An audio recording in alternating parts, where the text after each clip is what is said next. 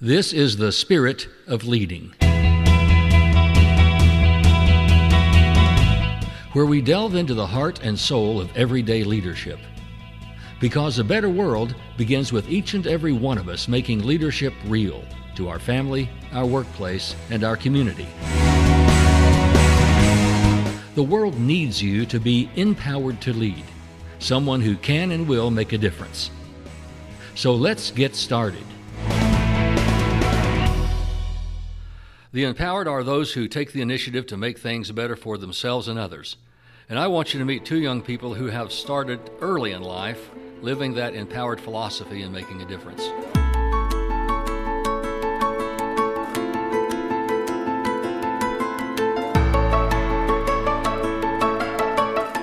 I'm Garland McWaters, and welcome to the Spirit of Leading.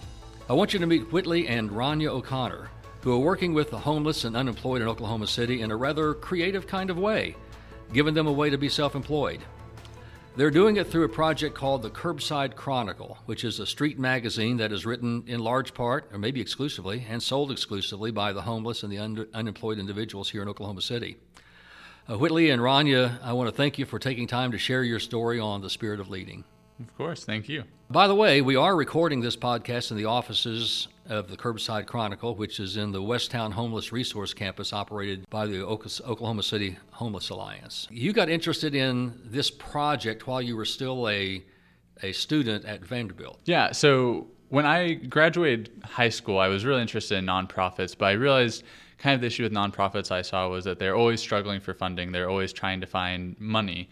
Uh, and so I got to Nashville and, and, you know, was kind of trying to plug myself into this nonprofit arena. And then I saw something kind of peculiar. There was someone selling a newspaper on the side of the road. Um, and so naturally, I, I asked to buy one. I, I checked it out. Uh, and what I saw was that they kind of had this model explaining what they were doing on the inside. And I found out that the person who had sold me that uh, newspaper was formerly homeless and that they bought this newspaper for for a quarter from the organization and sold it to a dollar to the public. And so there's really interesting idea to me because this was a nonprofit organization, um, but they had this kind of business model to them. And so this kind of solved this, and in my head, kind of clicked okay, this is how you can run a nonprofit sustainably is you have some type of product, some type of business, a revenue stream. And so over the next year, this this newspaper, it's called The Contributor in Nashville, really bloomed. And so they went from 10,000 newspapers a month sales in January 2010 to 120,000 a month in December of 2010.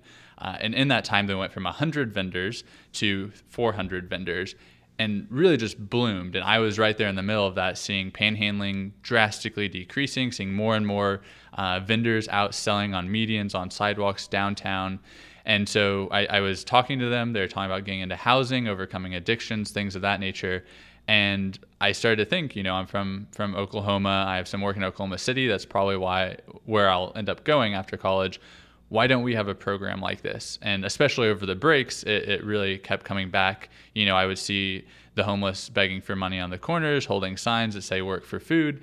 And it really just, the more I, I saw this contrast between the people selling in Nashville and the homeless in my own city um, begging for money, the more it made me think, this is possible in our city. Why don't we have this? And so I really started looking into the model and seeing that it wasn't just Nashville, this was nationwide and it was worldwide. And so it was very feasible that Oklahoma City would be a great place to, to plan it. So you started it while you were in school at Vanderbilt. Now, what was who was your contact here? Did you just come back here during the break or something and kick off the idea, or did you find people to work with here? How did that get started? Yeah, so when I first had the idea, I was a sophomore. Uh, it was over Thanksgiving break, and um, Debbie Hampton, who's the CEO of United Way of Central Oklahoma, uh, I had in, I had interned for her while she was at the Center for Nonprofits, and so you know we met up every time I come into town. We'd we'd meet and kind of catch up.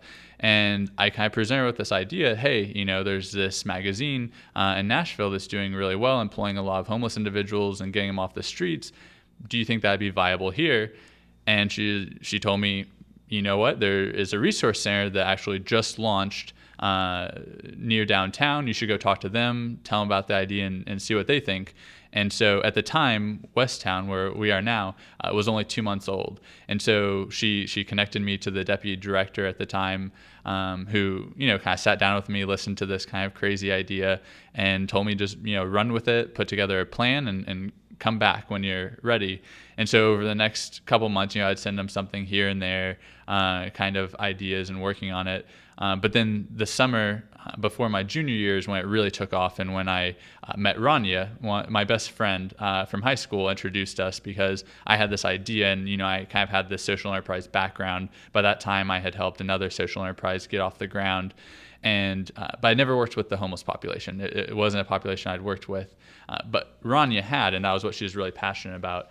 And so he kind of connected us and said hey, I think you guys would make a good partnership on this. You know, she brings the homeless uh, knowledge to this, and you bring kind of the business and, and, and, enterprise background to this. And so we together started working on kind of a finalized business plan and putting together um, some volunteers to kind of get off the ground. And over that summer is really when I would say uh, it blossomed into what it is, and, and really the idea developed.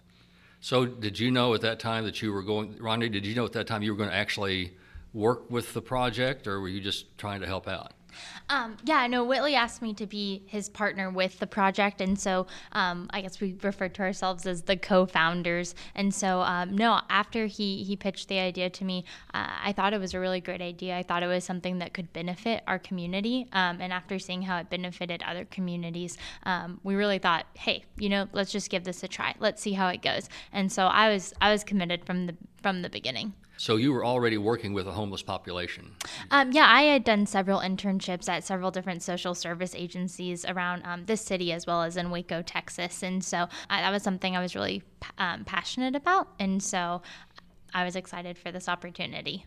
What's the first thing you had to do to really get this off the ground? Yeah, so I guess the first step was really, um, in our minds, was aligning with the Homeless Alliance, and so we knew uh, from the beginning we're young, and so we weren't scared of necessarily starting something, but we were uh, nervous about wh- how people would uh, perceive, you know, two college kids running around with this kind of crazy idea that had never really been tried in the city before. And the Homeless Alliance brought so much credibility to the table, and so to us, solidifying this partnership and and working at the Homeless Alliance to incubate this idea was really important. So when you started uh, putting the idea together for the paper or for the magazine, uh, what went through your mind about who should write it and how are you going to turn one out uh, on a schedule and get the production done? I mean, that's a that's a big enterprise. Yeah, it, it was definitely a learning experience. I mean, we'll be honest and say we had no um, prior experience with putting out a publication before then. Um, we'd written a lot for schoolwork and for class and things like that, um, but but it was definitely a, a new beast to tackle. Um, but we also knew that you know we were dedicated to this and we were willing to do the work. Um, and we there were many um, many phone calls to other street papers in other cities across the U.S. because there are actually 115 street papers around the world, and so we called a lot of these partner street papers and said said, hey, tell us about your startup, tell us what's important. So um, they provided a lot of guidance, especially the contributor in Nashville. Um, and then the street paper model um, it's supposed to provide two things one, an employment opportunity for people who are homeless and at risk of homelessness, as well as um, a voice and a platform for social discussion about homelessness and local social issues. And so that was part of the model um, from the beginning, and, and, we knew that that was important. So we kept that as part of um, our paper. And so half of our content is general interest, uh, ma- uh, food reviews, movie reviews, art, things to do, events. And then the other half is written by the homeless about homelessness or about other local social issues, as well as some of our pop culture pieces are also written by people who are um, currently homeless or formerly homeless to try and break stereotypes. We believe that their stories are important and we want them to share their experiences in the magazine, but we also want to share their experiences outside of homelessness and their talents that, um, that make them human, that not define them by their situation. That's really a remarkable perspective, too, because so many times the homeless are also kind of invisible to a lot of people. I mean, we just they're there, but you don't really notice them. They're part of the white noise of the city, I guess, something like that. And to give them a forum where they actually can say, "Well, here we are, and here's what we have, and here's what we can do," certainly must be a, a, breakthrough for some of these people. Can you tell me some stories about how being a part of this project has affected some of the people that uh, that have participated in it? Yeah, I think one of the best examples we is we have a vendor who's been with us since the beginning who is just an incredible encyclopedia of all things movies. The man, if you tell him an actor, he can tell you where he got his start, uh, every movie he's been in. He can name the characters he's played in these movies. Really remarkable mind for, for film and, and just very passionate about the subject. And so we tapped into him, asking him to do some movie reviews for us. And I think uh, probably probably the best example is last Halloween we had him write, um, you know, 13 scary movies to see this Halloween and you know his his knowledge of being able to compare these movies was just incredible. But what was really awesome is that he's always wanted to be an author. He's always wanted to publish his short stories, and so in that magazine, we not only published uh, this this film review that he was really proud of, and when customers would stop by, he'd say, "Hey, check out my story on page 13," you know. Uh, but he also, we, we took him and interviewed a local film director who uh, directed Children of the Corn, which is a, a cult classic. And of course, uh, our vendor who horror is his favorite genre, you know, absolutely love that opportunity. But we also uh, helped him publish, uh, e-publish online his own little short story and, and, promote it in that magazine. And so it was just a really awesome to see his confidence boost and see him um, able to actually publish his short story as well as kind of uh, show his expertise in these films. And it, it really impressed a lot of our readers. That's, that's an amazing story because you never know what's really uh, what kind of talent is there undiscovered. How has the reception been among the homeless to tr- to try this, to give it a shot and see if they can do it? It's it's been good. It, it's it's it can be difficult at times because it's a very hard situation. There are a lot of barriers to employment um, that many of our vendors face, which is why we exist. We try to be a very low barrier employment opportunity for people who are homeless and at risk of homelessness.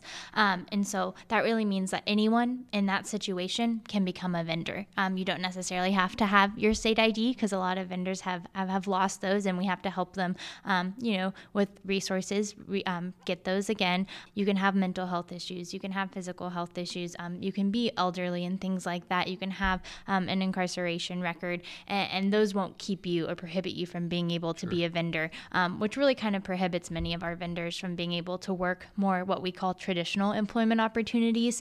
20 hour, 40 hour weeks in a traditional environment just isn't possible for, um, for a lot of our vendors. And it's something that many of our vendors, though, are able to work towards. And after they build basic job skills with our magazine, they are able to then achieve that. And we have had vendors move on to, you know, full time positions at Walmart, um, full time construction work, full time um, lawn maintenance, and things like that, which we love those success stories. Um, but just off the bat, that wouldn't have been a possibility um, unless they had that time and experience to really grow and, um, and regain those basic skills like responsibility, uh, setting a schedule, um, communication skills, time management, things like that, that are really essential to success. So this is kind of a temporary relationship? I mean, you intend for it to be. We really work on a case by case basis with all of our vendors. We have some vendors um, where this is a great transitional tool. This is something they can use, get back on their feet, and um, move on to those further employment opportunities. And then we have some vendors who have some serious barriers, um, like I mentioned before, that are more long term and in traditional employment opportunities might not ever be um, something that they that they would be capable of but they want to work and they want to have something you know to fill their days that they can feel fulfilled by that they know that they're being active that they're giving back and also um, many of our vendors love that they are advocates for the homeless and for this situation. And so um, we do have vendors um, that this is something that they plan to do long term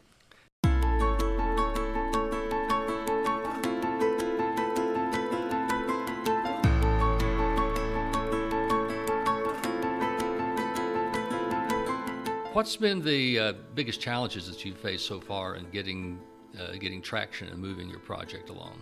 There's certainly been a number of barriers, just in uh, as you'd have in any endeavor.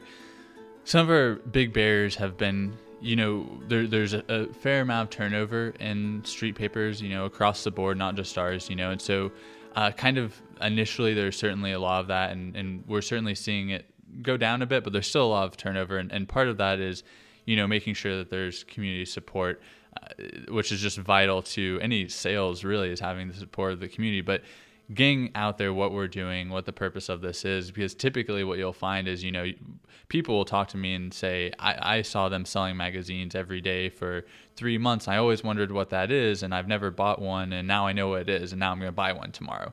As well as the barriers Ranya was talking about in terms of working with people to meet their needs and, and overcome their personal barriers because oftentimes uh, helping them transition into other jobs, transition into housing, is a matter of helping them overcome these obstacles of, of you know being more consistent, being more timely, uh, setting a schedule, staying out longer, those type of things that can take a long time. You know, we've had vendors who, uh, one of our particular vendors, when he first started selling, he would sell you know, maybe four hours a week. He would sell a couple magazines here, a couple magazines there. And, you know, his place wasn't really consistent where he was selling. And over the course of a year or so, we really uh, got him to sell down into one place where he was selling, increase the length of time he was selling and, and all of a sudden his his success really increases and so that that's been another barrier that has been just helping them overcome their barriers because you know it can be hard especially when you're when you're sleeping on the streets and, and when you're trying to overcome some of these challenges of not having an id not having uh, secure food source and things of that nature let alone housing. It, it, can be very difficult to try assess schedule to try focus on this job that can get you out of those situations but there's so much going on that you're you're trying to overcome that can it can be very daunting as well as trying to break the habit that you know, if you've been homeless for three years, it's very hard to overcome your, your routine because you do develop kind of a schedule and, and things that you do on a regular basis. What do you see for the down the road for the future of this project? Uh, is it going to? Is it catching on? Is it uh, getting easier each year to uh, to find vendors and to get more public support? Yeah, things are definitely um, moving forward, and we're excited about that. We're training um, more vendors each week than we ever have before, and we're also retaining more vendors than we ever had before, which is super important. Um, we have a lot of community support now, um, but it does need to continue to grow, and um, and we believe that that it is. And can I get um, outreach on a on a fairly regular basis from people saying, hey, is this brand new? I've never heard of this, but I just saw a vendor, and and um, and so we really love hearing that. But we have some big goals. Um, one of our big goals is actually to eradicate panhandling in Oklahoma City and instead provide a positive alternative. And so that's one of our big goals, but it, it will take community support. And so, um, you know, we just ask that when people are driving around and whenever they see panhandlers um, flying signs, that they let them know that, that hey, th- there is an income opportunity for you. And it's called the Curbside Chronicle. And I would support you um, doing that. And that that's a great um, method to, to move forward. Mm-hmm. And so that's one of our big goals. And then also just another one of our goals is, um, is just to employ more people who, who are in need with our program in Oklahoma City and continue to help them to transition into housing with their sales and to transition into further employment opportunities. I've looked at the magazine online and I noticed that you have uh, it's a, it is kind of has some lifestyle interest in it, uh, foods and events and things like that, as well as the stories. And some of the stories are really fascinating. I read a few of them. We really did our 50-50 um, split model with content on purpose, and so we wanted um, we we know that it's important, and we wanted to include our social content. Um, we think that there's a lot that the community can learn from our vendors' stories and from their different situations. But we also knew that it was important for people to have something that was relatable to them. So, what kind of staff do you have? Am I am I looking at it? Um, yeah, so so for the first, uh, I guess almost two years, for the first year and eight months, we were entirely volunteer run. Um, with Whitley and I being um, mainly the, the full time volunteers, um, but we also have a great group of freelance writers and mm-hmm. designers and photographers that help with the publication. But then in April of 2015, I actually uh, was fortunate enough to be able to come full time with the magazine. What's your own lessons learned about what have you learned about yourselves and what have you learned about stepping out in an activity like this and showing showing how uh, this kind of leadership can really make a difference. I think one of the most important lessons I've learned is that it's hard. You can struggle for two years and, and really it can be challenge quite challenging to get something off the ground and then finally it starts to take off and you know like Ron you talked about it's it's kind of the beginning of our third year and now we're starting to see some some good steady growth but man those first two years were, were hard you know there are a lot of I, I, would say outside of college, our first year outside of college, I pulled a lot more all nighters than I did in college, trying to meet production deadlines and, and finish stories and get the magazine together and meet vendor needs and all the different type of types of things that we were doing with this. But I would also say that you know, when you have a rewarding, innovative idea that could really change the community or, or you know, innovate some some process uh, that that could benefit others or yourself, it, it's almost um, a sin really to hold it to yourself and, and, and to not go after it, you know, and it can be really nerve wracking and even going into this, I told Ranya that I gave this a 25% success rate, right? Because going into anything, you know, you, you can't, there's no clear success. You know, I really believed in the idea, but who knew how the homeless were going to take to it or, or the community would take to it or anyone would really take to this. But, you know, we saw that success and now we're doing really well.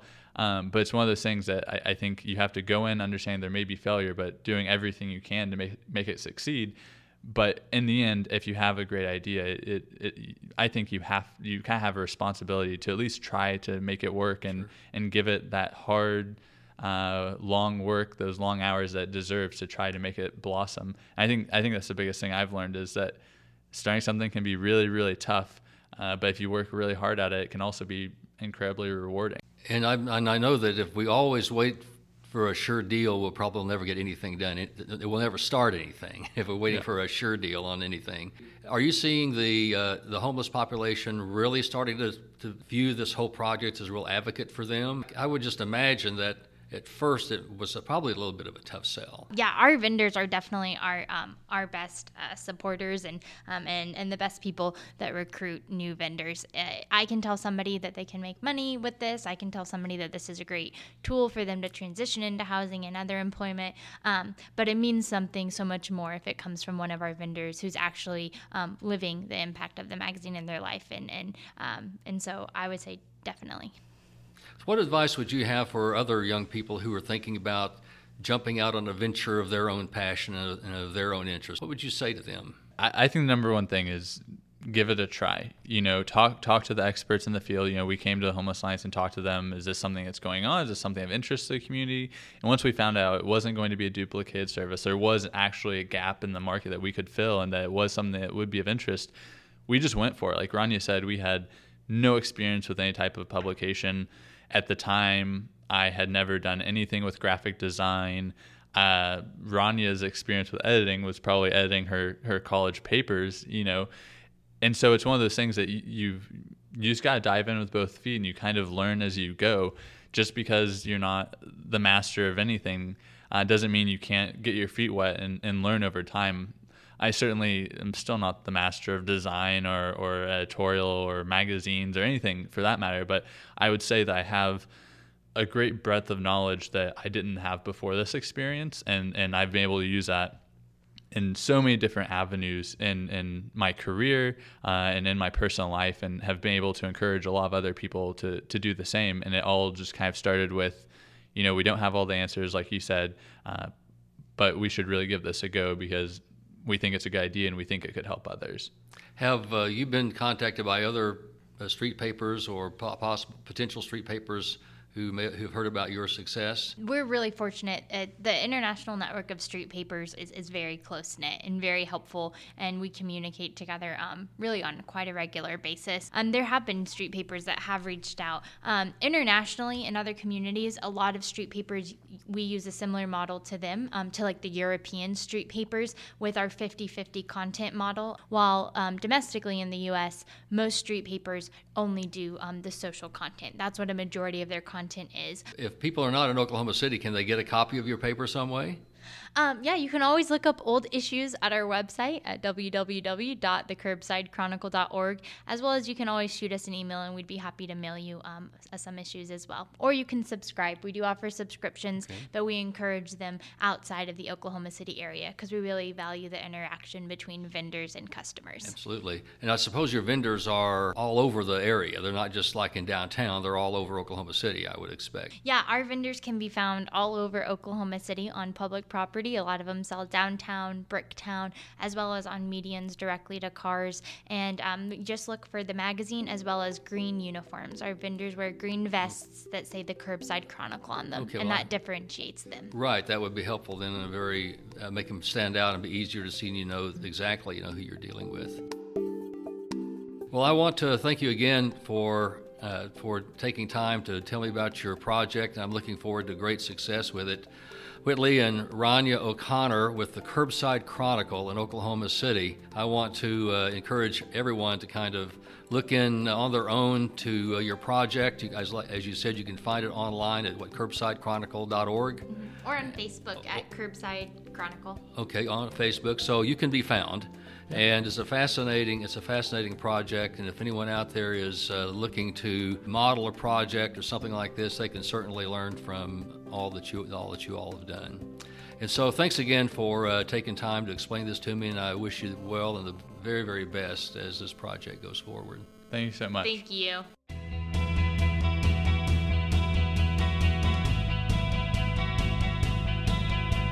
Once again, thanks for listening. Don't miss out on future episodes, and you can subscribe to my blog at empoweredtolead.com, and you'll get notification in your email of new podcasts when they're available. You can also listen in and subscribe right through iTunes Podcasts or on Stitcher.